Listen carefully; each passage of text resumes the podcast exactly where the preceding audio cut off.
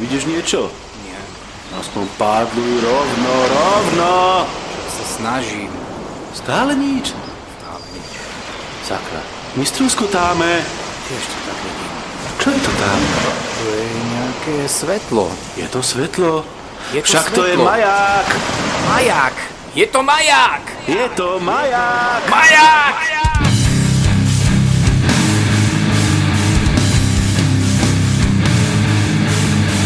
Zdravím všetkých poslucháčov pri nahrávaní 7. časti nášho podcastu s názvom Majak. Je 22.3.2018 a od mikrofónu vás zdraví Vodník, Kovy a Ura 16. No na začiatok by sme si mohli ujasniť nejaké veci, Ura, asi tento úvod budeš rozprávať ty, lebo nastala taká situácia, že sme si na stránku dali analytický nástroj od firmy Google, ktorý nám rozpráva, že v podstate 3/4 počúvanosti máme z Maďarska. No a čo sa čuduješ?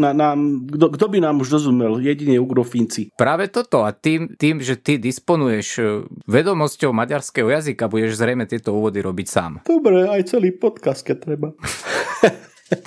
Tak daj ten úvod po maďarsku. Igeniš, takže, vážení poslucháči, vítam vás pri počúvaní podcastu Maják a vítam vás týmto zvukovým efektom. Na zdravie. No a kde je tá ugrofinština? Počkaj, kým to dopijem, potom príde. A to stačilo, proste jednoduchý pozdrav, fidelem. Siastok. No vidíš, však si to zvládol. OK. Dneska sme si prizvali nášho kamaráta z podcastu CBcast, Kovyho Zlábu, Kovy Láb, prezývka jeho. A to nielen z toho titulu, že minule sme spravili super suchý diel, na ktorý doteraz kliklo asi len 5 ľudí. Z toho som to bol 3-krát ja a 2-krát Ura. Tak by sme tento diel chceli uživiť nejakou takou, neviem čo populárnejšou, ale podľa mňa takou bulvárnejšou témou. A to je prepping. To je nejaký špeciálny druh sadomaso? V podstate je to stav mysle, kedy ti dosť prepína. Vysvetli poslucháčom naozaj, čo to znamená. Dobre, to bolo len tak na úvod. Dajme si najprv, čo týždeň dal a potom si rozoberieme, čo to ten prepping naozaj je. Tak Ura, čo týždeň dal? No, moc toho nebolo, ale ja som si tak dneska spomenul, že toto asi poviem v podcaste. V robote robím nejakú analýzu protipožiarnych opatrení a zo sebou to nesie aj kontrolu ako legislatívy. A teraz ju mám otvorenú, ten zákon, čo sa týka požiarnych uzáverov. Viete, čo je požiarny uzáver? Áno, no to môžu byť aj dvere a okná. Áno, sú to protidymové, protipožiarne takéto ochrany, ale v Tesku, keď vidíte tie dvere, cez ktoré sa bežne nechodí, tak keď je nejaký požiar, tak utečieš. A teraz vám idem citovať zo zákona, že táto výhláška určuje podmienky prevádzkovania, zabezpečenia pravidelnej kontroly požiarneho uzáveru. Hej, čiže toto je nejaká citácia. A teraz, bod číslo 2. Táto výhláška sa nevzťahuje na... A teraz, odsek 1. V stave zboru väzenskej a justičnej stráže, ak ide o priestor, v ktorom sa vykonáva výkon trestu odňatia slobody. tak som si povedal, že nie každý zákon je úplne nudný a myslia asi tí páni na všetko, ktorí toto píšu. To trošku bereš tému Radovi, toto je jeho parketa, mal tu byť, on by nás poučil. No to si píš, ale nedostali by sme sa asi k slovu. To je zase druhá vec, že to by asi sa stal podcast o tejto jednej veci, to je pravda. Kovy, u teba to nebude, čo týždeň dal, u teba to bude 1,5 mesiaca, čo dal? Fúha. Vieš čo, ja som v takom stave hibernácie, lebo ešte stále je zima. Hibernácie. Neviem, no, treba povedať tým, ktorí sú nezasvetení, že Kovy je človek, ktorého keď vysadíte s jednou lyžičkou v Patagónii, tak vám tam postaví zrub šakový. Tak neviem, či s lyžičkou, skôr bez lyžičky. No vidíš, tak si ešte lepší, už si upgradeol. No s tou lyžičkou to je podľa mňa inaká sta ľudí, ktorí prežívajú len s lyžičkou. Aj s ihlou občas. Áno. No vidíš, ja zase som v inom stave. Kovy je v stave hibernácie, ja už sa musím nazvať, takže ja som v stave levitácie, pretože ja už ani nebežím, ja už sa nadnášam. No tak ja to úplne veľmi dobre chápem. Práve dnes som navrhol kolegovi, že si kúpime firemné spacáky. S logom, hej? Áno, a už ani nebudeme chodiť domov. No, tak asi som na rade. Ja dneska som mal veľmi príjemné, neviem, či sa to dá nazvať školenie. Je to klasifikované ako školenie, ale v podstate ide o to, že nemenovaná firma si vždy spraví kvázi nejakým školením aj reklamu, takže nám predstaví portfólio nejakých produktov, ktoré sa snaží potom predávať. A veľmi ma zaujala divízia dronov a to sú UAV, to sú bezpilotné lietadla. Takže zase za nejakú dobu, čo som sa neúčastnil týchto školení, tak práve táto divízia spravila neuveriteľný pokrok. Samozrejme, nebolo to zamerané len na tie lietadla. Tie lietadla niečo majú niesť a plňa nejakú buď meraciu alebo fotogrametrickú funkciu. Takže skôr na toto je zacielené, ale urobilo to ohromný pokrok a toto je budúcnosť. O tom sa môžeme pobaviť v niektorom ďalšom podcaste. Je to veľmi zaujímavá téma. Ale zase môže stať, že je zaujímavá iba pre mňa. Zase to bude počuť iba 5 ľudí, 2-krát ja, 3-krát ty. Takže... nie, toto môžeme rozobrať zvlášť v dieli, lebo toto je fakt zaujímavá téma. Je to proste fenomén. Aj ten názov ako clickbait. Hej. Ako náhle sa objavil v názve sex a porno, tam už len na samotnú stránku ťuklo cez 2000 ľudí. Hej. Keď sú tam sluchatka, tak hľad mi 5. Hej. My vo firme otvárame divíziu VR a ver tomu, či nie, ale počkaj ešte rok, 2 a už bude úplne bežnou praxou. Samozrejme už existujú kombinácia VR versus dron, ale bude to mať každý druhý. No, je to multifunkčne nasaditeľná vec od sledovania poľnohospodárstva až po nejaké termokamery. Ja som čítal článok, kde to poľnohospodárstvo, keď to spomínaš, spojili dron s postrekovacím zariadením a umelá inteligencia strieka konkrétne tú rastlinu, čiže nie plošne, ale identifikuje vlastne tú burinu a strieka len na ňu. Sú druhy kamier, ktoré dokážu rozlišovať proste v akom stave je tá flóra, keď sa teda tie obilniny dajú pokladať za floru, ale o tom v niektorom ďalších podcastoch je to taká obširnejšia téma, takže na ten úvod by to úplne stačilo. Je to podľa mňa veľmi...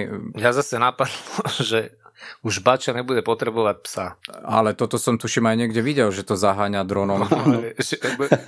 Bude sedieť vnútri v tej chalúbke a cez monitor bude sledovať svoje ovce. No vieš, ale má to nevýhodu, pretože ten dron ti nedoniesie papuče. Zatiaľ. To nie, ale už nejaký 1-2 roky dozadu som videl napríklad samozrejme v televízii, že na Floride alebo na ktorej pláži to normálne používajú plavčici a keď sa niekto topí na tom, odnesú záchranné koleso. Mm-hmm. Napríklad.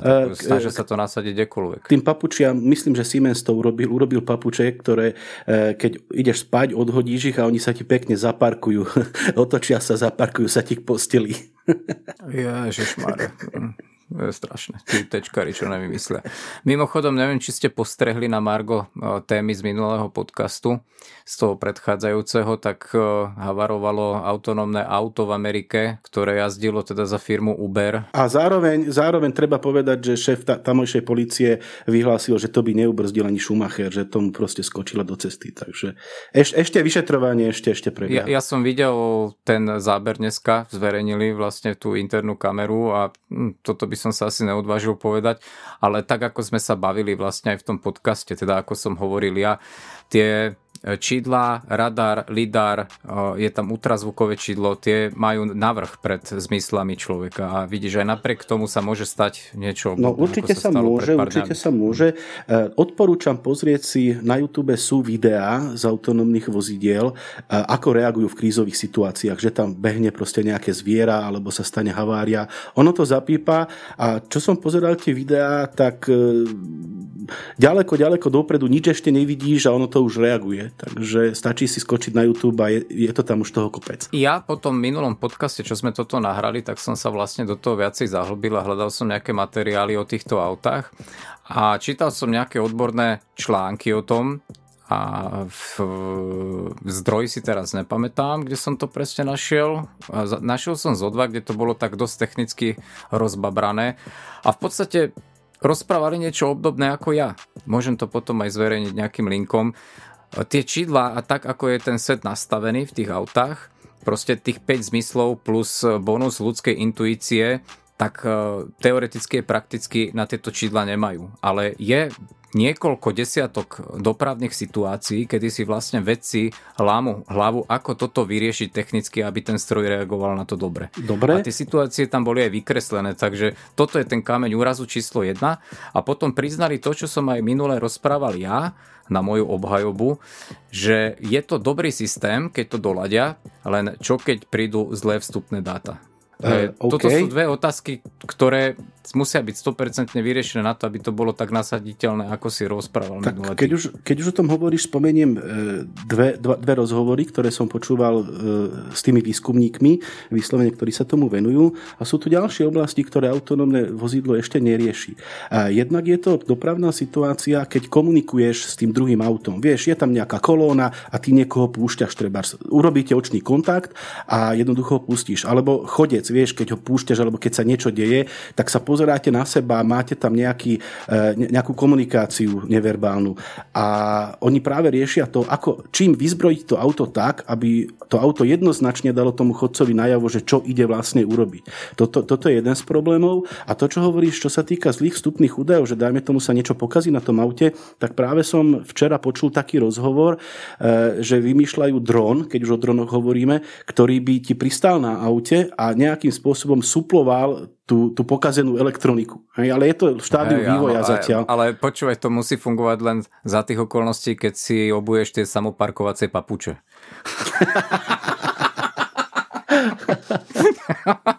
A to by tým dronom muselo byť veľmi veľa vo vzduchu.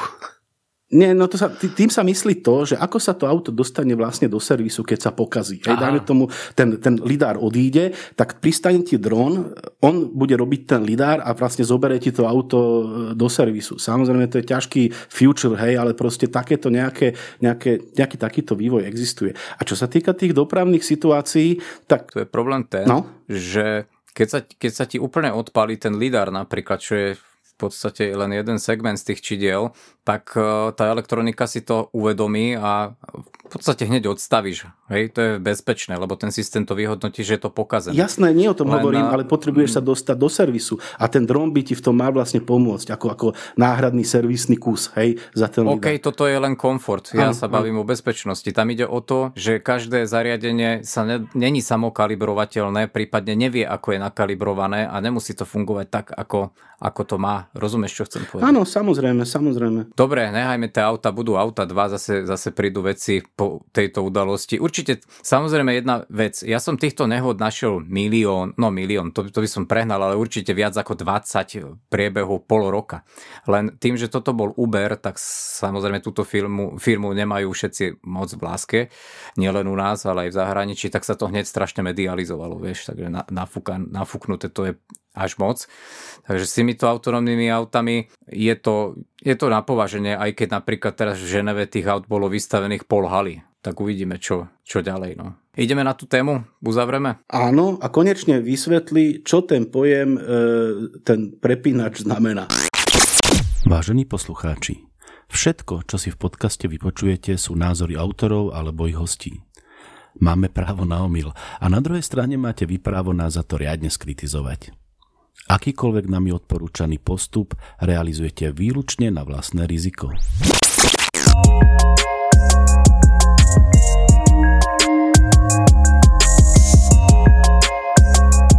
Tak poďme na tú našu tému teda. Som zvedavý, že jak ľudia budú reagovať na dnešný podcast, či to bude viac oklikané ako slúchadlá a predpokladám, že ten sex a porno to neprekonáme, ale tie slúchadlá by sme mohli. Budovanie si tajných skrýš, tajných zásobárien jedla, vody, trénovanie, prežívanie v prírode, cibrine si zručnosti, prežitia s minimálnou výbavou bez vymoženosti, modernej doby. Toto sú proste bežné veci, ktoré v živote sprevádzajú určitú skupinu ľudí pod názvom po anglicky preppers. Buďme Slováci. Bushcraft. Je to za... Prosím? Bushcraft. Buďme Slováci. Ne. U nás je to zaužívané ako prepery. A táto záležitosť sa volá prepping. Jak som na začiatku si robil srandu, že im prepína, tak pri tom, ako som sa dostával postupne k týmto nejakým článkom alebo na YouTube k videám v rámci tejto činnosti, tak ja som týchto ľudí v podstate mal za sortu nejakých panikárov postihnutých nejakou ľahkou formou paranoje. A na základe čoho to vlastne oni robia? Základ a podstata je, že je to nejaká príprava na apokalypsu alebo na nejakú obrovskú živelnú pohromu. Práve preto sme si zavolali dneska aj nášho hostia kamaráta Kovyho, pretože ako je jasné aj z CBcastu, aj z minulého dielu v Majaku, tento človek sa živí tým, že robí kurzy prežitia a tak ako iných trénuje samozrejme aj určitých ľudí, ktorí patria do úzkeho kruhu týchto preperov. A ja si osobne myslím, že je to na slovo vzatý nie že odborník, ale človek, ktorý by nám vedel nejak objektívne zhodnotiť, že či je takýto koníček zdravá vec alebo diagnóza. A že či vôbec tak ako vidíš dnešný svet a stav vecí okolo nás, či nie je to nejaká skutočná potreba. Ono sú to všetko užitočné veci, pokiaľ ti neprepne.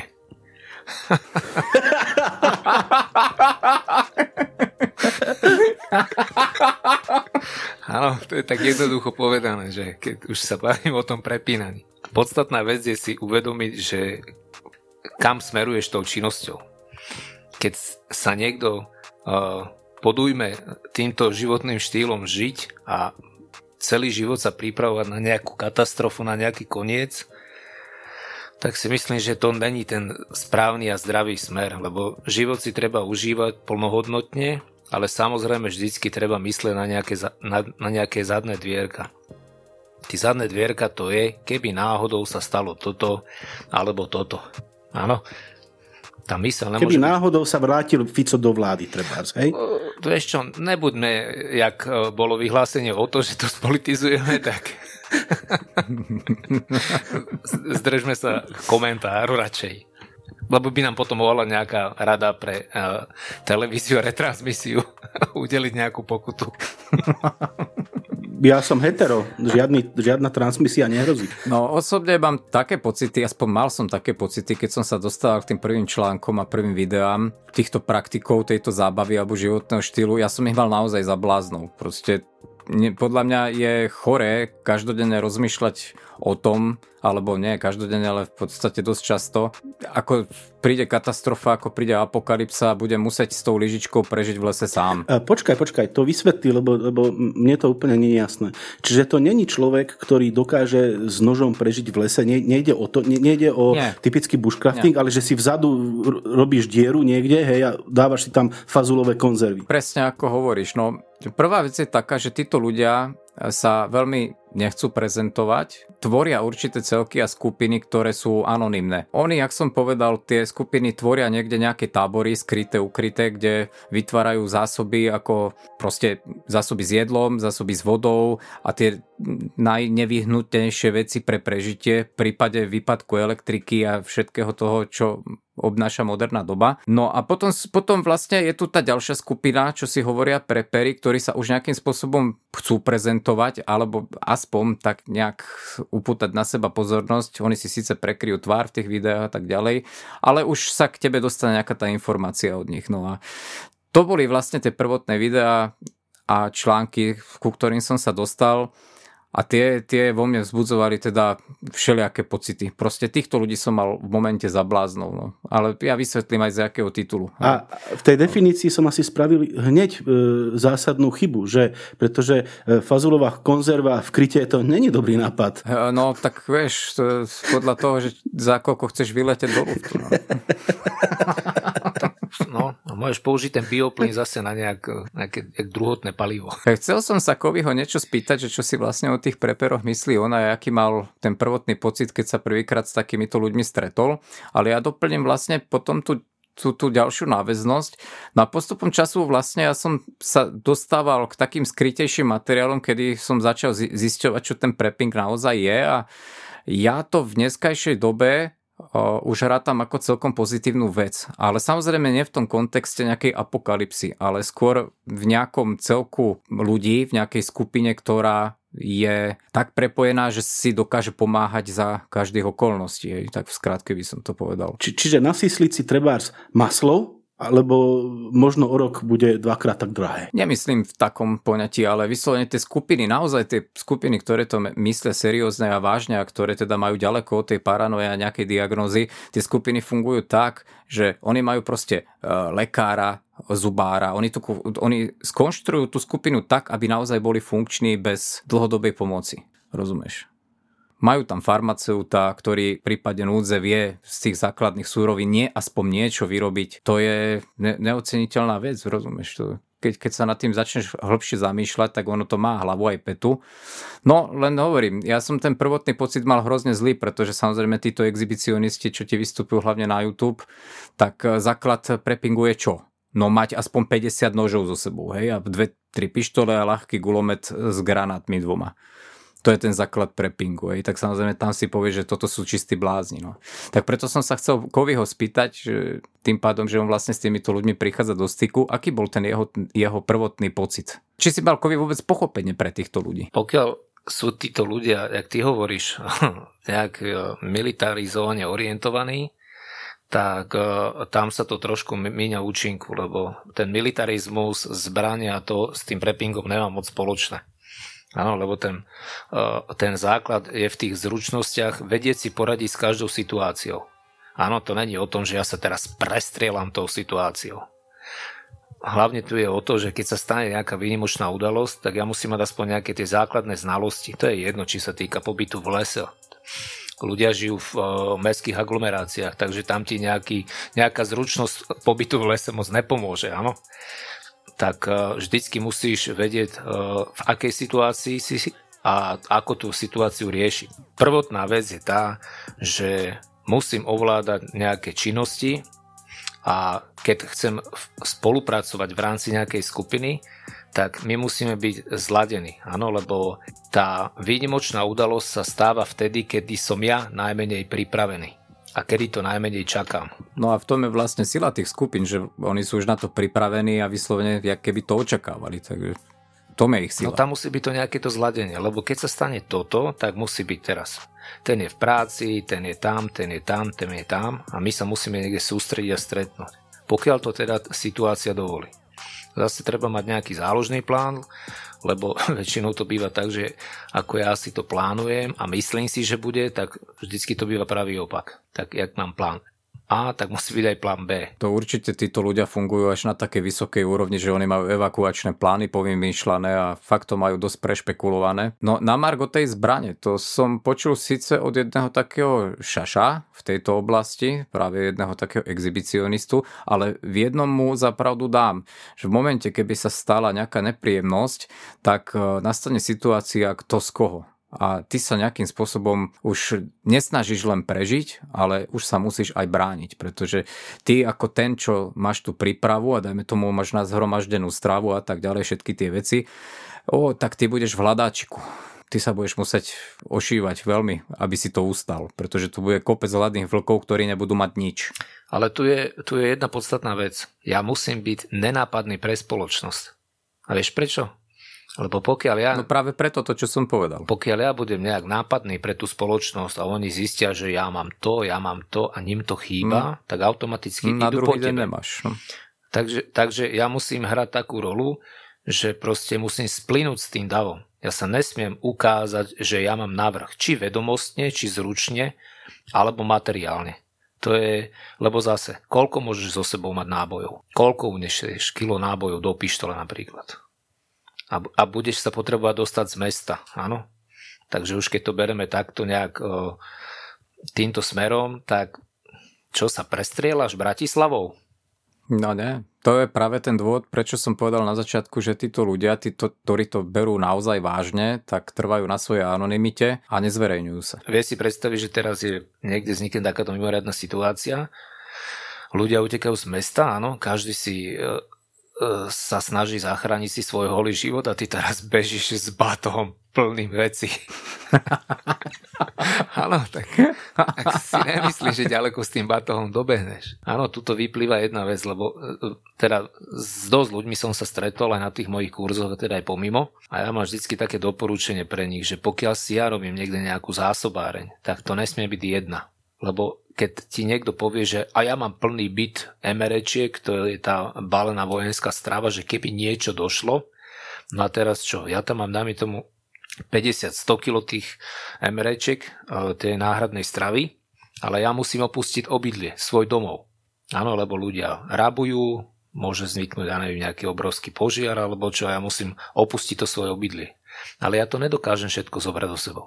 Takže ja si spravím možno nejakú trasu únikovú z toho mesta a možno nejaké zhromaždisko, keď sme nejaká skupina ľudí, alebo proste mám vyhliadnuté miesto niekde na vidieku, kde by som mohol úspešne prežiť alebo prekonať určité obdobie. Takže buď v tom smere a v tej cesty bude mať, ja keď si robí veverička na zimu zásoby, bohužiaľ ona je sklerotička, takže preto to má porozhazované po celom lese.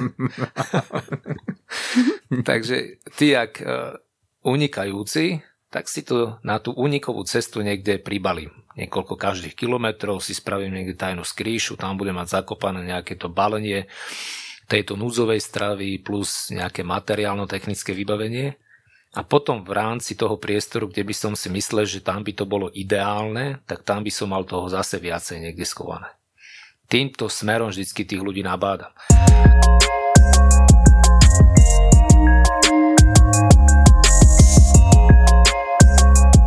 No, tak jak fungovalo ľudstvo voľakedy?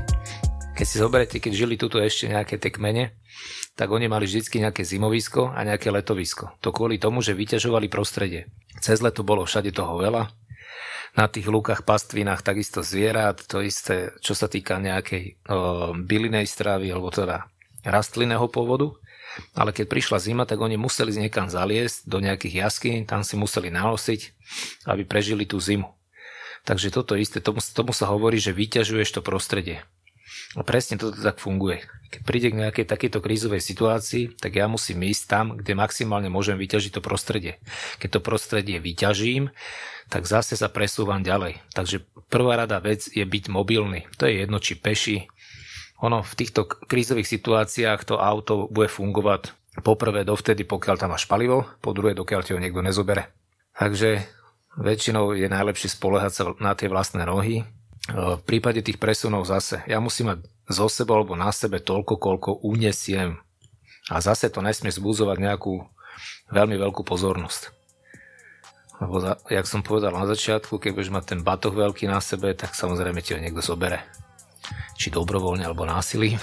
Ináč, v spojitosti s touto témou je také veľmi moderné video, volá sa to EDC, ako Everyday Carry. A tam vlastne ukazujú ľudia, youtuberi a ostatní tvorcovia videí, čo vlastne majú pri sebe pri každodennom nosení. A to práve má byť niečo v spojitosti na nejaké krízové situácie v bežných dňoch. A v podstate dosia také veci ako od pištole, kresadlo, jeden nož, druhý, tretí, piaty nož.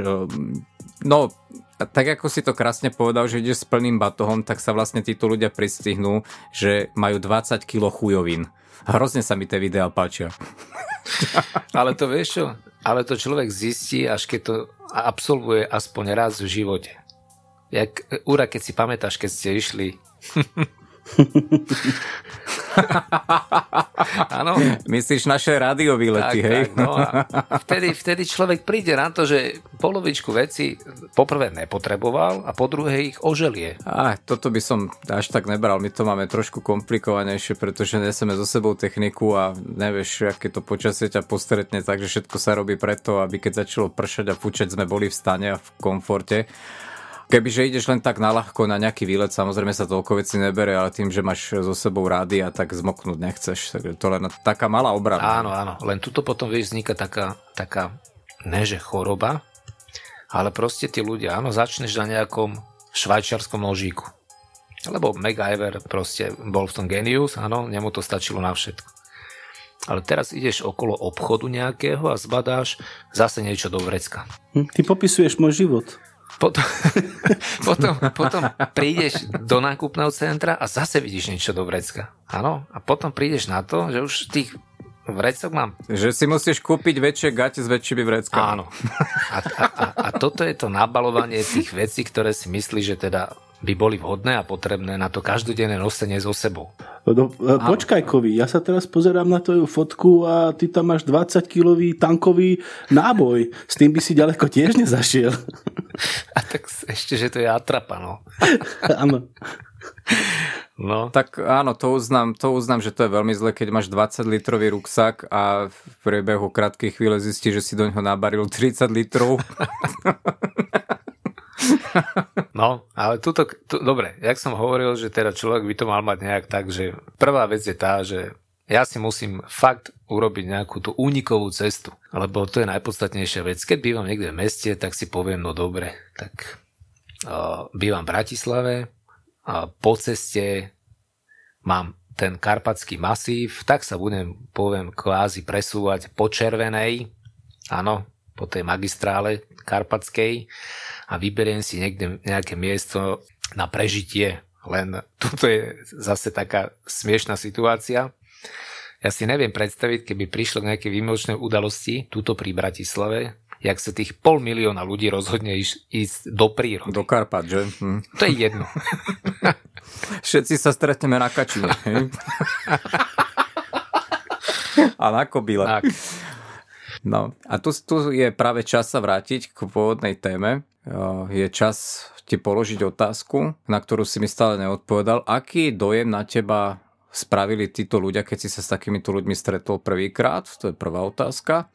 A druhá otázka na teba, v podstate ako na dlhodobého záchranára a profesionálna v oblasti prežitia, je taká, že či má takýto koníček a životný štýl opodstatnené v dnešnej dobe. No dobre, tak v tej prvej otázke. Pokiaľ ten človek je uvedomelý a má to všetko do detailov prešpekulované a premyslené, tak vtedy klobúk dole pred tým človekom, veľmi ma ten človek zaujme a si to vážim, keď sa tomu venuje. Ale keď ten človek to má iba niekde napozerané, načítané a on si myslí, že zjedol komplet celú múdrosť sveta, tak vidím v tom taký ten amatérizmus a to diletánstvo, tak tam proste s tým človekom je ťažko rozvíjať nejakú debatu o tomto.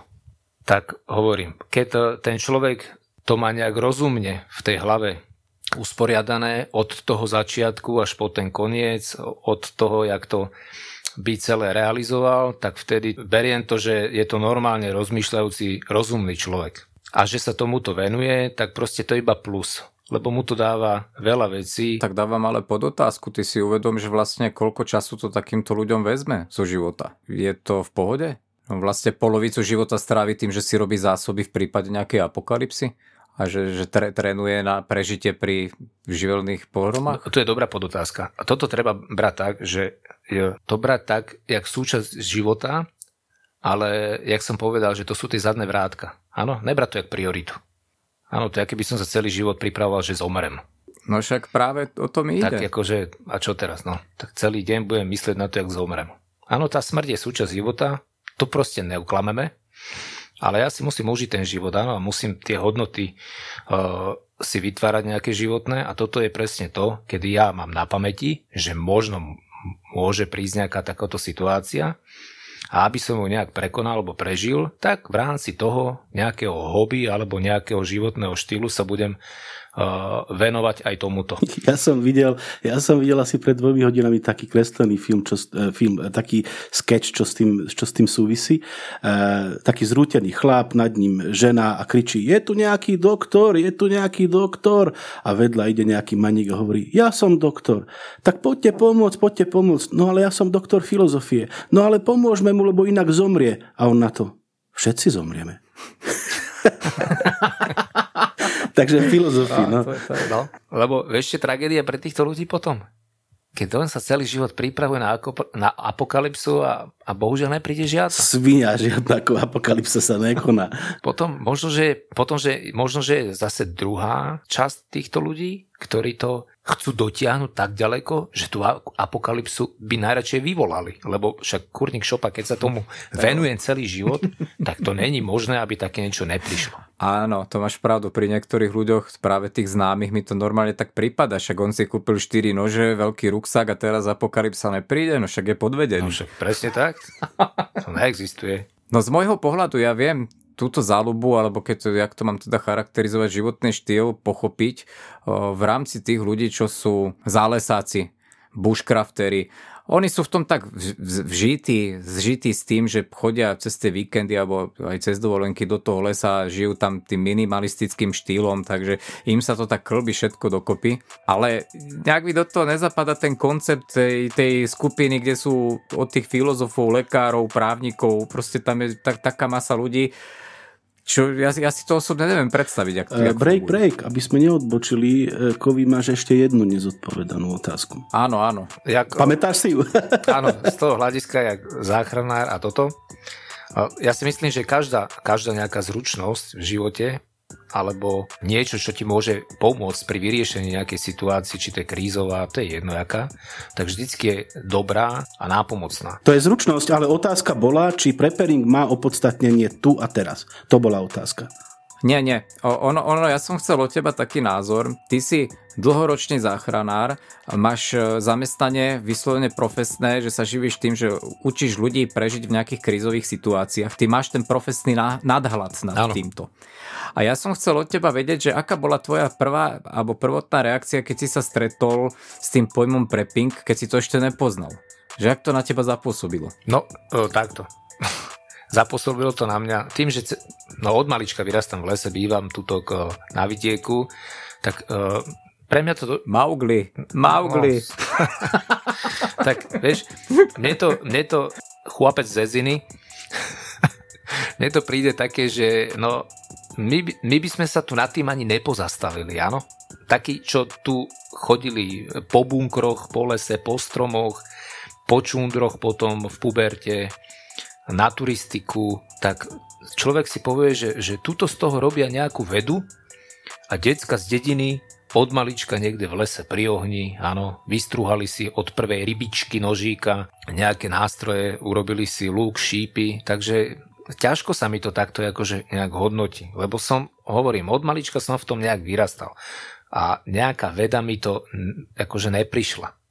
Ale potom, keď sa človek do toho trošku ponorí, už keď do tej filozofie toho preparingu zájde ďalej, tak hovorím, pokiaľ je to uvedomelá činnosť, nejak, ale pozitívne uvedomelá, tak má to svoju váhu, svoju vážnosť a určite vo veľa prípadoch má toto praktické opodstatnenie aj v dnešnej dobe, aj vo svete okolo nás. Takže ty v podstate týchto ľudí bereš vážne, bereš ich za partnerov a nemáš výhrady. No, hovorím, pokiaľ je to v rámci toho nejakého pozitívneho myslenia a tých pozitívnych praktických zručností. Pokiaľ to není nejaká demagógia, áno, a nejaké vymýšľanie o konci sveta a o nejakom sektárstve a takýchto vecí, tak práve, že to nezačína ani nekončí pri tých zručnostiach. Vieš, tam sme na začiatku rozprávali o tom, že títo ľudia si skupinovo tvoria ukryty, ktoré sú zásobené, dajme tomu, na 6 mesiacov jedlom, vodou, všetkým. Proste no ja viem, ja som sa materiálna záležitosť. Návštevy takéto skupiny. Samozrejme, asi máš zakázané rozprávať, to asi GPS bolo, súradnice dáme potom samozrejme na stránku. A my to určite nikomu nepovieme, ale prípadne pokecáme na našej facebookovej stránke o tom. Ale ako priznám sa, že bol som milo prekvapený, ako to majú zorganizované. A ty presne, ako hovoríš, že sú to takí učitelia, filozofi, doktori, áno, sú to takí ľudia, ale tam je podstatná jedna vec, že vedieť si rozdeliť úlohy v tej skupine. Vždycky musí byť niekto, kto tomu kvázi velí jak celku. Ty predbiehaš, toto som mal na teba pripravené trošku neskôr, tak rovno pokračuj, že keď ja viem, že proste ty s týmito ľuďmi máš skúsenosť, preto si tu, preto o tom rozprávaš, preto sa ťa na to pýtam. V každej tejto skupine je dôležitá samozrejme hierarchia. To je proste minulosť, história, že ako náhle tá hierarchia, niekto ju tam začal kaziť, tak tá spoločnosť sa zrútila. boli tam nepokoje, rošády, bitky a rozčlenovanie na niekoľko skupín, až proste tá skupina zanikla. To je pokaždé, hej, to história sa stále opakuje. Ty si myslíš, že tieto skupiny sú tak výborne organizované, minimálne tá jedna, ktorú si navštívil, že títo ľudia dokážu držať tú hierarchiu tak, aby boli schopní fungovať v nejakej ponorke pol roka, rok, 5 rokov? Ináč to nejde. Tam to musí byť proste striktne dané, lebo potom je nejaká anarchia v tej skupine, nejsú potom, musia tam byť nejaké akceptované hodnoty a musí tam byť nejaká autorita. Áno, samozrejme, ne diktatúra. Dobre, tak tým pádom, že máš reálnu skúsenosť, skús to trošku popísať, jak to Ja to môžem popísať jednoducho. Keď robím kurz prežitia, tak poviem, mám na kurze 10 ľudí. Áno, ja ich učím v rámci tej skupiny, oni sa to učia individuálne, ale potom príde taký zlom v tom kurze, keď ja im poviem, tak ste 10, stala sa nejaká udalosť a vás z 10 teraz ostalo v tomto priestore a vy teraz musíte fungovať ako tým. To je ako podstatná vec, vedieť fungovať. A výhoda je tá, že na tom kurze oni sa nepoznajú. Oni sú prvýkrát sa tam tá skupina stretla a teraz nikto nevie ešte o sebe, kto čo vie. Tak ja im vždycky poviem, určite si človeka, ktorý to dokáže tú skupinu nejak zmanéžovať, áno? To bude človek, ktorý bude rozdeľovať úlohy. Ten človek môže byť, jak ľudovo povedané, laví do roboty, ale vie robiť s ľuďmi, áno? Vie tú psychológiu nejak nastaviť a vie rozdeliť úlohy. Vidím, že ty si šikovný na to, tak ty budeš robiť toto. Teraz máme tuto k dispozícii nejaké potraviny, áno, niekto sa prihlási, tak ja viem variť, ja som kuchár, fajn, super, tak ty budeš mať na starosti stravu. Ďalší ti povie, ja viem založiť oheň, super, tak ty budeš robiť oheň. A takýmto štýlom treba rozdeliť tú skupinu, lebo ten človek, ten jednotlivec tej skupine potom není zaťažovaný inými starosťami. Ja sa ťa teraz opýtam, dobre, tak dve veci. Za prvé, ja by som tam povedal, ja som ITčkár, viem reštartuť Windows. To je prvá vec. Počúvaj, tu máš po probléme, lebo Windows sa dokáže reštartnúť aj sám. No a moja druhá poznámka, že však, ale toto sa mi zdá, tento mechanizmus nejaký známy. Však som to videl v telke, volá sa to, že farma. A vidíš to, ale ako podstata je vždycky tá jedna. Dosť ťažko sa nejak analyzuje dopredu nejaká skutočnosť, keby nastala naozaj nejaká vážna pohroma na svete. A ja som sa práve, všetko som vedel premysleť, čo jak by sa dialo, čo aké by malo následok, ale práve osobne si myslím, že najväčšia kríza by sa diala priamo v tej skupine, že oni by dokázali nastaviť to prežitie v rámci tej prípravy, ktorú tomu venovali, hej, prežili by, ale bol by problém v rámci tej skupiny, pretože... Keď sa zamyslíš nad tým, že predstav si, že ty si unikol, ale napríklad člen tvojej rodiny nie, rozumieš, traja sú tam zranení a tak ďalej. Teoretická príprava je fajn, ale aby to naozaj fungovalo, tak to musia byť, poviem to tak, vojaci, nie? Lebo inak... Toto som chcel povedať, že podľa mňa, to je môj osobný teda názor, keď je medzi našimi počúvajúcimi nejaký preper, nech nám ľudia napíše, že to tak nie je. V krízových situáciách musí byť pevný vojenský režim, ináč podľa mňa to spadne. Tam nejaký liberalizmus a anarchia, to tam proste nemá miesto. To som povedal, no? Tam musí byť nejaká autorita, ktorá to vedie. Nie som si istý, či proste takéto zoskupenie ľudí, hlavne v 21. storočí, spomedzi tých ľudí, ktorí tvoria tú skupinu, sú ochotní dodržiavať takéto autoritárstvo.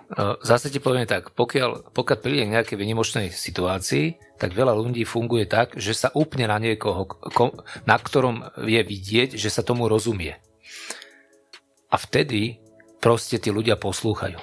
Vieš, tam si treba predstaviť také veci, že začne byť nedostatok určitej komodity v tej skupine a podobne, tak tam už autoritárstvo ide bokom a už... Tuto sa bavíme o komunite, áno, ktorá sa na to pripravuje. Oni sú pripravení, ale rozumieš, tá pohroma alebo tá apokalypsa, už čokoľvek, čo proste voči čomu sa oni obrňujú, môže byť akéhokoľvek druhu a vždy bude niečoho nedostatok. To zabudni na to, že oni tam budú mať taký komfort, ako máš doma. A na tom to vždy padá celá skupina, že jeden sa cíti ukratený ako ten druhý. No áno. Ale to je zase, pozor, to je zase riziko skupiny. Áno. Ako osobný môj názor, ja by som do takej skupiny neišiel, áno. Už aj mojou povahou, ale proste toto, čo hovoríš, to je to reálne riziko. No a to sa ťa pýtam ako profesionála, že či takéto skupiny majú cez ten sociologický rozmer šancu vlastne prežiť tú katastrofu alebo čokoľvek, kde musia vlastne pokope vydržať. Zase z minulosti. Čo sa stalo, keď ty si spravil v rámci tvojho kmeňa nejaký prúser? Nikto ťa nemusel potrestať, nikto ťa nemusel... Vyšiel som ku mučiarskému kolu a hádzali do mňa tomahawky. No, tak úplne vieš čo vtedy stačilo spraviť? Vylúčiť. Že ťa vylúčili z kmeňa. Poprvé, ty si nebol pri tom ohni, ktorý bol tam jediný. Po druhé, boli kmene po okolí a oni sa medzi sebou neznášali. Takže buď si zomrel na to, že si zamrzol, že si nemal čo jesť, alebo ťa teda... zabil niekto z toho cudzieho kmeňa. Takto to volá, keď fungovalo, takže musel si v rámci tej skupiny žiť, áno, lebo ten individualizmus bol veľmi ťažký. Samozrejme, pokiaľ je tá skupina veľká, majú veľké zázemie, tak je veľký predpoklad, že z tej skupiny to niekto prežije. To mne je jasné, ale zober si teraz, no dobre, rozprávaš nejakých indiánov, dajme tomu, hej, ako to nevadí, akože, ale to je... OK, to sú ľudia, ktorí od malička v takých kmeňoch vyrastali a to oni boli zžití s tým, jak to tam funguje. Ty si zober, že dneska je pán právnik, pán doktor, pán docent a príde behom hodiny situácia, kedy sa musí premeniť na indiánsky kmeň. No a tam sa vtedy musíš titul odhodiť. Ja, hej. Kľudne aj 2 metre. Áno, tam sa nejaké titulovanie... Možno, že jedne na pán náčelník, jedne, že to môže byť titul. Či proste tá spoločnosť sa dokáže tak sceliť a stmeliť, že bude funkčná. To by ma veľmi zaujímalo. No počkaj, ale ty to možno bereš tak, že vytrhneš z toho bežného prostredia toho bežného človeka. Hej, vytrhneš mňa. Hej, lenže Kovy hovorí o ľuďoch, ktorí sa tomu nejakým spôsobom venujú a tieto pravidlá sú im jasné. Hej, tak. Čiže to je trošku iná situácia. Vieš čo, ja síce neviem ten ich biorytmus, aký majú týždenne, mesačne, ale ja pochybujem, že oni majú nejaké branné cvičenia a robia tieto nácviky tak naostro, že by proste teraz sa na mesiac si zoberú dovolenku a idú sa tam hrať na vojakov. Tak, to asi zase tak nefunguje. Na mesiac určite nie, ale v rámci tej skupiny trávia nejaký ten čas spolu všetci. No to verím. A simulujete si. Ale zase hovorím jednu vec. Pokým je dobre, tak hierarchia je kľudne dodržiavaná. Podľa mňa tá hierarchia je vždy poškodzovaná vtedy, keď tam príde k nejakým nezhodám a hovorím, to je, keď začne chýbať nejaká komunita. Jasné, dojdu prezervatívy a je to v prdeli, to sa rozsype. Presne, napríklad cukrová vata dojde a podobne. Ale zase pozor. Vieš, to je všetko v tej rovine teoretickej. Áno, no, určite teoretizujeme. No, ale keď to zoberieš, tak túto to preverí iba reálna situácia. Áno, túto my sa môžeme baviť iba v nejakej takej teoretickej rovine, áno, z nejakého globálneho aspektu.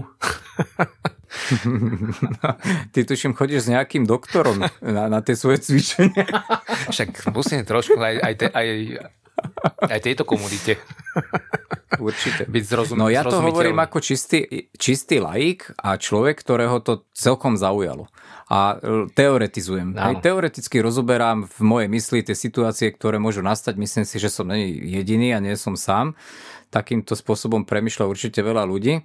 A tie otázky boli cielené schválne na teba takto, pretože ty si profesionál a určite vieš odhadnúť aj istý druh tej psychiky, ktorý tam je a nie je vhodný pre týchto ľudí. No vieš, ako to bude? Ako náhle nastane situácia, to Kovy už má dávno urobené akčné plány, prídu traja, on sa na nich pozrie, to, čo hovoríš, pozrie mu do očí. Ty nie si vhodný, rozumieš? A rovno je zo skupiny von, z lyžičkou vyreže oči, vieš, a srdce a ladviny a je vybavený. Ale vieš, to je srandičky, ja si zober, ako napríklad skupina zlyháva už len čo ja viem, dám za príklad futbalový zápas, jasne, že nejaký tým ľudí, 11 ľudí a nie sú schopní hrať ani futbal. Tak jak môžu byť schopní prežiť katastrofu? Mám kurz, ktorý je v piatok na obed začína, končí v nedeľu na obed a v nedeľu do obeda sa vykryštalizujú povahy tých ľudí. Tam krásne vidíš, jak ten človek začne konať. Veľakrát tí ľudia sú takí zo seba zhrození, že jak sa správajú, jak to prežívajú. Sami zo seba? Lebo to je kurz, ktorý je o tom, že ich pripravím fyzicky a psychicky, aby padli si na to svoje dno. Ten diskomfort, áno, tá nevyspanosť, to fyzické... Čo, ako to prebieha? Vypneš im Wi-Fi? No. Áno, odpojím ich, to je prvá vec. Odpojím ich od civilizácie, to proste takto začína. A teraz piatok, noc z piatka na sobotu. Kľudne, urob si reklamu. Pridávaš im nejaké úlohy, áno, a uberáš im na komforte. Jedlo, žiadne, áno, lebo v piatok prídeš najedený. Najhoršie je to, keď príde niekto napráskaný, áno, že úplne plný žalúdok, lebo idem na víkendový kurz prežitia. To je najhoršie, čo môže byť. Lebo máš rozťahnutý žalúdok, áno, a v sobotu ráno ukrutný hlad. Aha, takže to je vlastne kontraproduktívne sa napráskať. Presne tak, no. A teraz zase v sobotu a už ma niekto buzeruje od rána a musím sa presúvať a plniť takéto úlohy a zase stresové situácie im tam urobím, aby aj tá psychika dostávala zabrať. A si jak na takej sinusoide, áno, fyzické výpätie strieda psychické výpätie, ale to tak normálne v tých krízových situáciách je. Áno, tak sa snažím nasimulovať to, jak by to vyzeralo v prípade nejakej mimoriadnej udalosti. A tí ľudia to pomaličky prežívajú a hovorím, až príde sobotná noc, zase sa človek nevyspí, áno, ja im ešte robím to, že ja im dám pocit, že konečne idú spať. Príde nejaký ten somár a zobudí ich a presúvajú sa. To je účel, samozrejme, hej. No. A v nedeľu do obeda už sú tak... V nedeľu do obeda už človek hladný není. To je veľmi zaujímavé. Lebo ten žalúdok je natoľko stvrknutý. Samozrejme, oni majú nejakú takú tú jednoduchú stravu. Medzi tým úplne také, že aby to trošku potešilo tú psychiku a doplnilo nejaké tie základné soli a minerály. Ale v nedeľu tým, že vlastne ty tú sobotu už si vyprázdnený, tak aj ten žalúdok, on sa svrkne a v nedeľu už nemáš ten pocit toho obrovského hladu, ktorý bol v sobotu ráno. Takže ten hlad už taký nepociťuješ, ale zase už to psychické, fyzické vyčerpanie a ja im pridávam zase úlohy aj také mentálne, aby museli rozmýšľať. Dostanú mapu a teraz nejaké súradnice a musia si spraviť azimut, musia sa dostaviť niekde a ono to veľakrát končí, že tam netrafia, lebo tie veci, ktoré by normálne v piatok vyriešili bez problémov, už v nedeľu sa veľmi ťažko riešia. A zase v tej skupine už potom vznikajú také banálne spory. Ale prerastajú do už nejakej takej, neže nevraživosti, ale tam to proste vidím a tam sa tí ľudia zháčia, áno. Aha, hop, tak toto nejsom ja. No a toto práve ja spomínam, ako náhle vznikne diskomfort, tak začnú byť tí ľudia podráždení a už prestávaš aj rešpektovať autoritu. Tak. To už musí byť človek vytrénovaný, áno, lebo napríklad ja, keď som bol vytrénovaný u 5. pluku špeciálne určené v Žiline, tak tam proste my sme...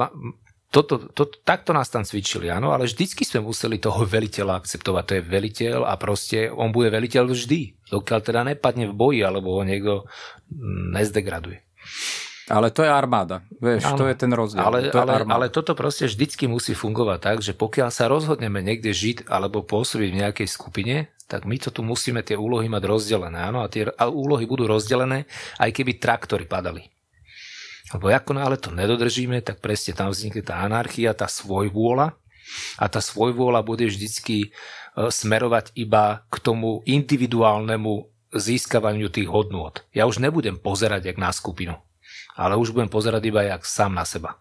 Takže v podstate si priznal, že vlastne sú veľmi obľúbené tie kurzy práve takýmito prepermi u teba? Áno, tam ide o to, aby sa ten človek poznal, áno, lebo ty nejsi sadomasochista, ty si to doma neurobíš iba tak od seba. Jasné, áno, ty sa nezavrieš na balkón. Ja otázku, že... No, ty sa nezavrieš na balkón a do rána tam budem sedieť na stoličke. Ja viem. Chápeš? Ja stále, vieš, máme dneska diel o tých preperoch, tak otázka znela, že či obľúbujú tie tvoje kurzy práve prepery. Zrejme áno. No, vieš čo, ja napríklad... Tuto je taká vec, že tí, ktorí to myslia vážne, tak sa ti prezradia by the way, áno? Oni neprídu, ja som prepera teraz. Oni tak, akože, doskrát sa mi stalo, že keď mám ten základný kurz, tú 24-ku, tak po tej 24-ke dojdu na to, že so mnou sa dá debatovať o všetkom, áno? Ja som otvorený každej debate, každému človeku. Tak potom, že Mišo počúva, že mohli by sme... tak rozprávať ešte o niečom. Však fajn, není problém, však času je dosť. No a vtedy sa tak oni trošku otvoria a vtedy sa ma pýtajú už potom také nejaké otázky, ktoré by možno, že v tom kolektíve neradi sa opýtali. A ja samozrejme, pokiaľ viem, pokiaľ môžem, tak poradím. Ja si vypočujem to, čo on povie, ja mu zase poviem svoj názor, ktorý samozrejme nikto mu nebráni ho akceptovať alebo si urobiť po svojom. No a ešte, aby sme ti spravili reklamu trošku tej vašej spoločnosti, tak tento typ ľudí, ktorý kurz najviac navštevuje? Jaký je to typ kurzu? U nás to je tak spravené, že u nás to má nejakú postupnosť, takže prvý kurz je kurz prežitia, teraz sa to volá, už teda keď môžeme v rámci tej reklamy, tak si pozrite stránku www.preziem.sk.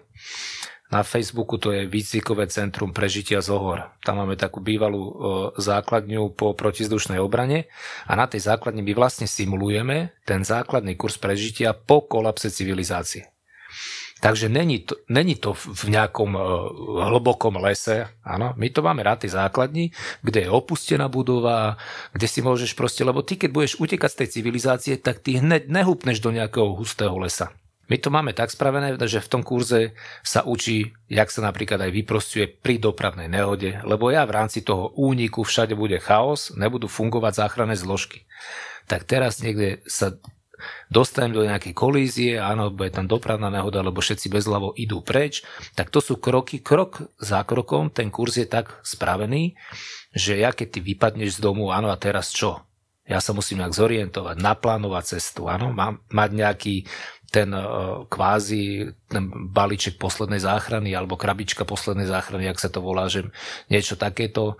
Teraz tá cesta, čo sa mi v rámci tej cesty môže všetko prihodiť, tak to sú všetko situácie, ktoré na tom kurze my riešime. Áno, to je na tom základnom kurze. Samozrejme prekonanie noci, kde si treba nájsť nejaký vhodný prístrešok ohľadom počasia, poveternostných podmienok. A potom, po tomto základnom kurze je ten kurz od piatku do nedele. A tam už to proste, to není, že kurz, kde sa učíš, ale to je kurz, kde to už reálne prežívaš a je to všetko na tebe. Tam ja už som iba jak taký mentor, ktorý na to dohliada a v prípade nejakej chyby alebo nejakého prúseru, tak viem zasiahnuť. Takže, vážení poslucháči, keď chcete byť 3 dni v kuse hladný, v nedeľu byť za debila, kontaktujte Kovyho. Ďakujem.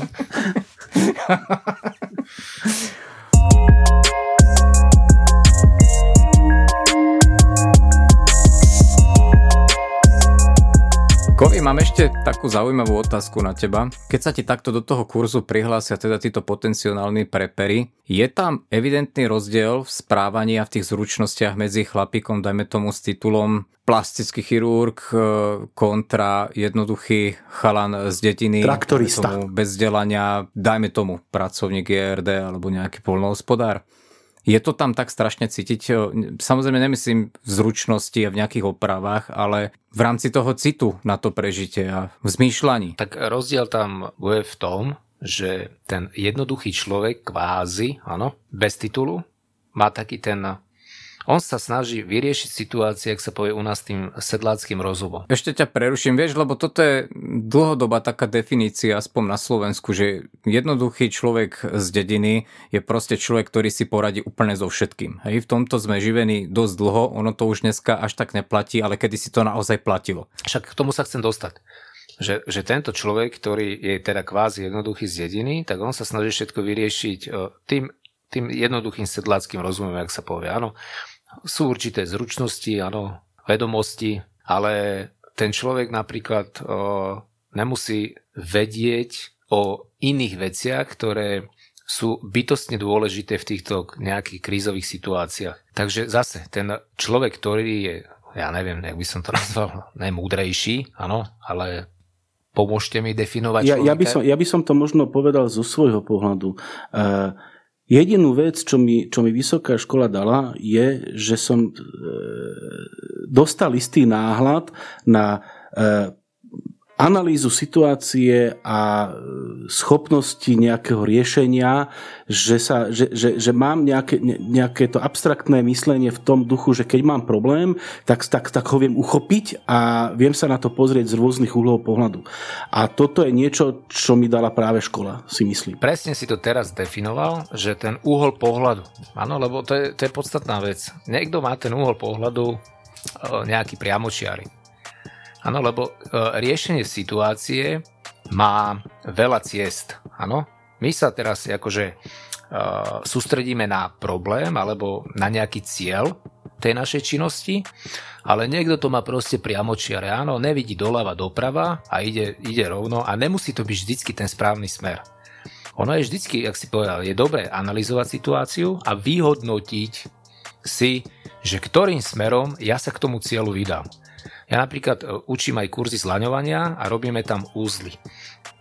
A ja ťa naučím robiť, poviem príklad, úzol osmičkový alebo dračí smyčku takto, ale ja viem, že ten úzol sa dá robiť 3 alebo 4 spôsobmi.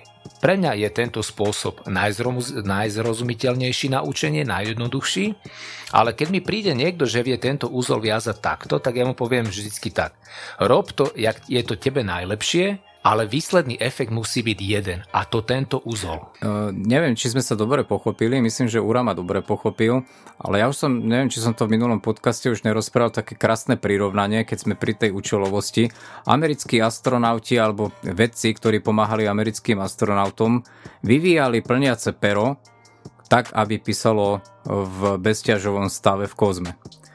Urobili tento špeciálny výskum, ktorý stál neviem koľko miliónov dolárov s konečným výsledkom, že to pero fungovalo.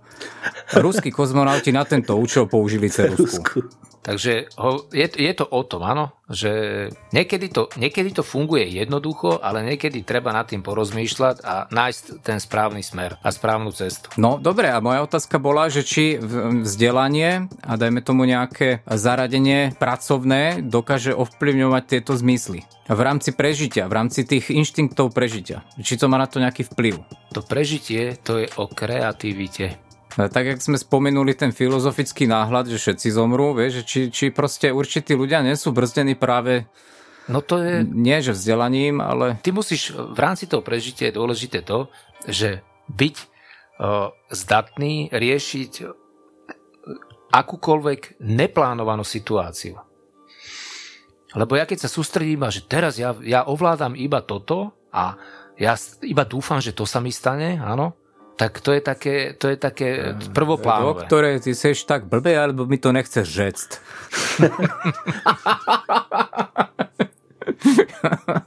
Dobre, tak asi nemáš nejakú takú skúsenosť, kedy by si vedel odsortovať tých ľudí s tým, že by si vedel zaškatulkovať, že proste... Milo ťa vie prekvapiť nejaký právnik, áno, lebo dneska to je také, že ja neviem, možno, že bola, kedy to tak bolo zaškatulkované, ale dneska sa ľudia fakt venujú veľa aktivitám.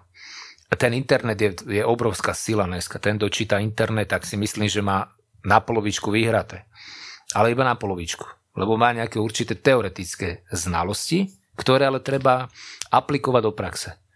Ty, keď nemáš nič načítané, áno, tak ty máš nejakú prax, ale to je zase iba polovička. Asi takto by som to zhodnotil. Na dnešnú dobu. To je pravda, že dneska je internet veľká studnica informácií. A... Ja takisto čerpám veľa vecí, lebo ja napríklad, vieš, pôsobíš v nejakom priestore a však si to zober iba volakedy. Volakedy to bolo iba v knihách a ľudia medzi sebou si to vedeli zdieľať. Dneska tie informácie, pokiaľ ťa to baví a máš na to čas, tak môžeš toho nakúpiť kvantum. Len hovorím, podstatná vec je to vedieť aplikovať v praxi. Nebyť na tej teoretickej rovine, lebo to je jedna polka toho umenia a druhá polka to vedieť prakticky, alebo nejak si to vedieť využiť tie vedomosti. Ja si spomínam, máš úplnú pravdu, že keď ten internet nebol, ja keď som mal 11 rokov, tak som sa dostal k jednej knižke a bolo to, že Staň sa ninjom. A to som sa prvýkrát stretol s tým, že teda niekto rozmýšľa nad tým, vždy nad tým zlým, že čo sa môže stať a jak sa na to pripraviť. Vieš, tak jak si spomínal ty, Vodník, že mať so sebou 4 nože a 3 hviezdice. To som povedal naozaj reálny prípad týchto kvázi v úvodzovkách preperov, ktorí sa zviditeľňujú na YouTube.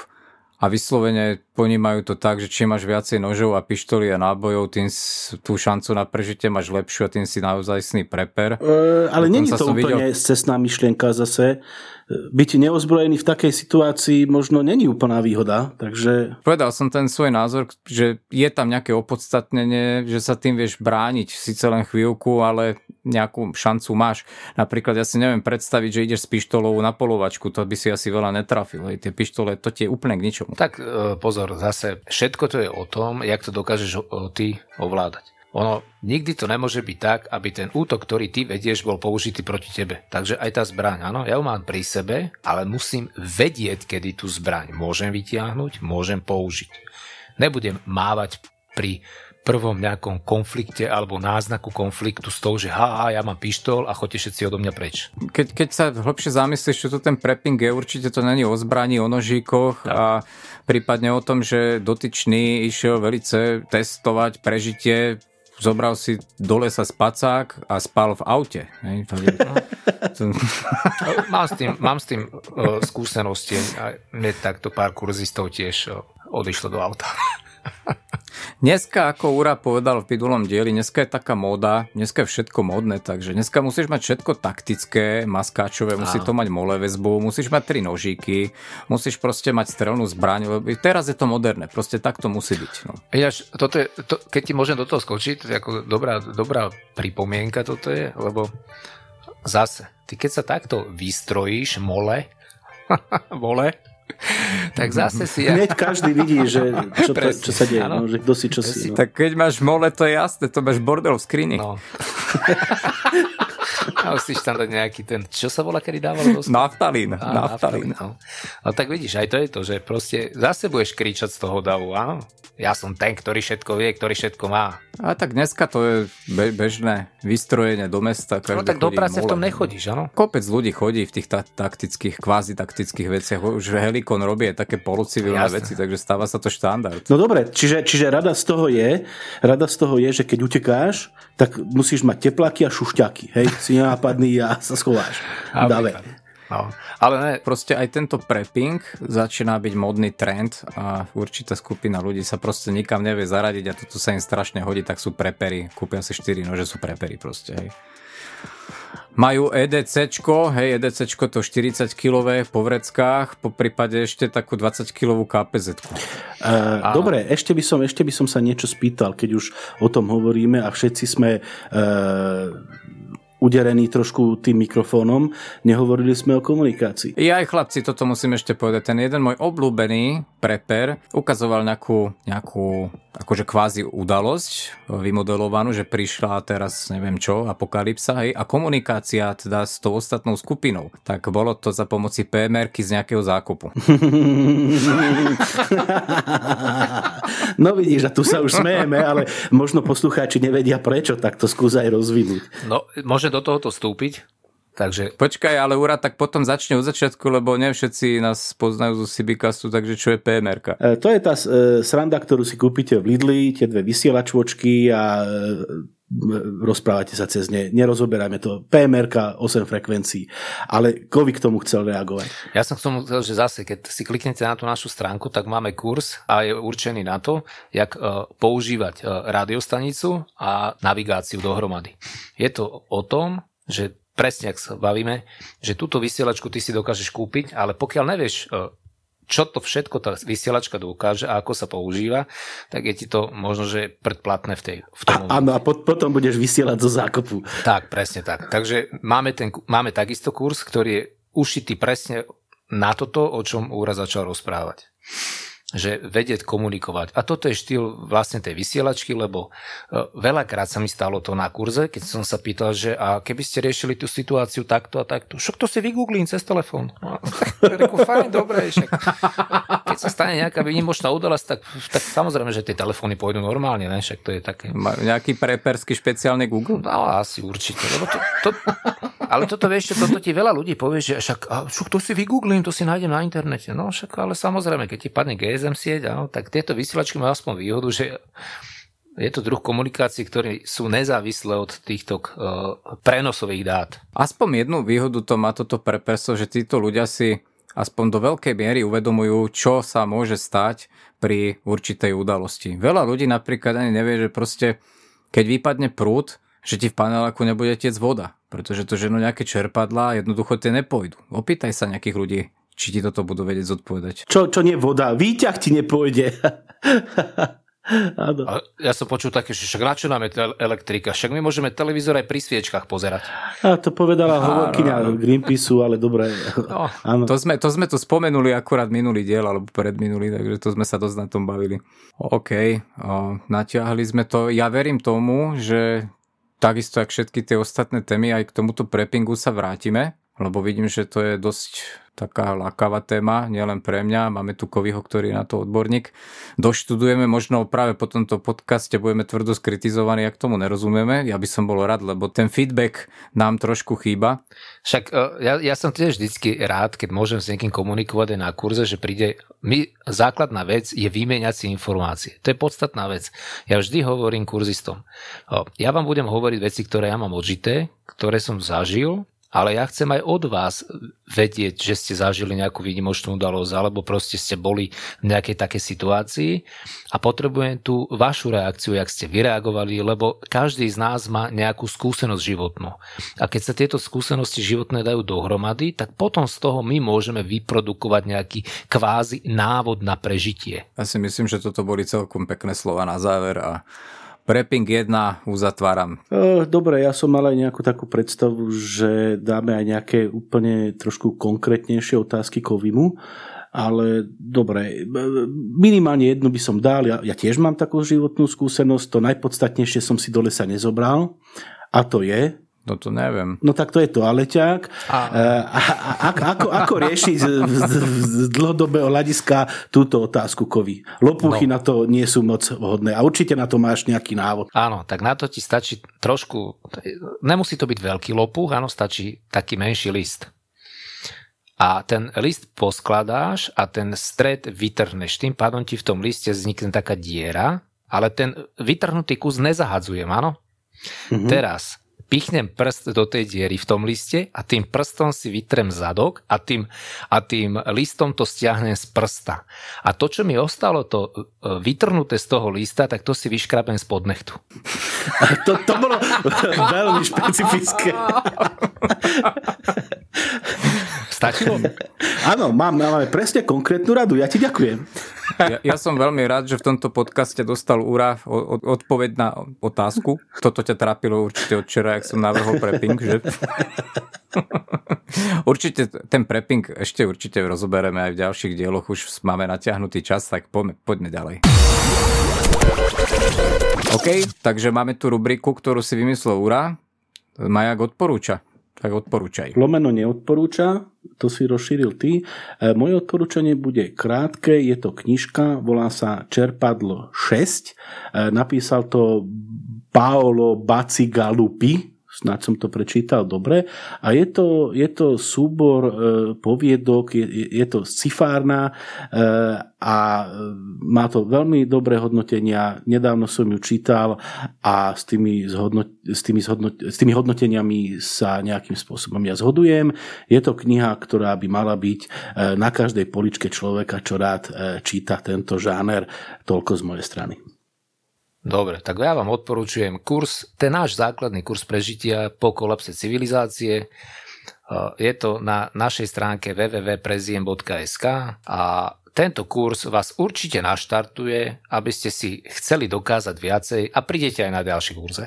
Odo mňa odporúčanie bude pokračovanie vlastne z minulého podcastu. Ja som mal rozpočúvanú knihu Žena v okne. Nebudem o tom dlho rozprávať, tak ako som to kritizoval už minule, tak to skritizujem aj po vypočutí celej knižky. Má to 100 trackov, po 60. track alebo 65. totálna nuda. Potom to začalo byť trošku dramatické a skončilo to ako treťotriedny americký thriller, takže mal som ešte aj výhrady voči tomu načítaniu, ale keďže som to dielo už komplexne vnímal, ako bolo napísané, tak asi tá autorka, ktorá to čítala, už z toho nič lepšieho urobiť nemohla, takže za mňa totálne, nech sa na mňa nikto nehnevá, ale to je podľa mňa úplný prepadak. Čiže si hovoril o žene v okne, áno? Áno, žena v okne. Žena v okne.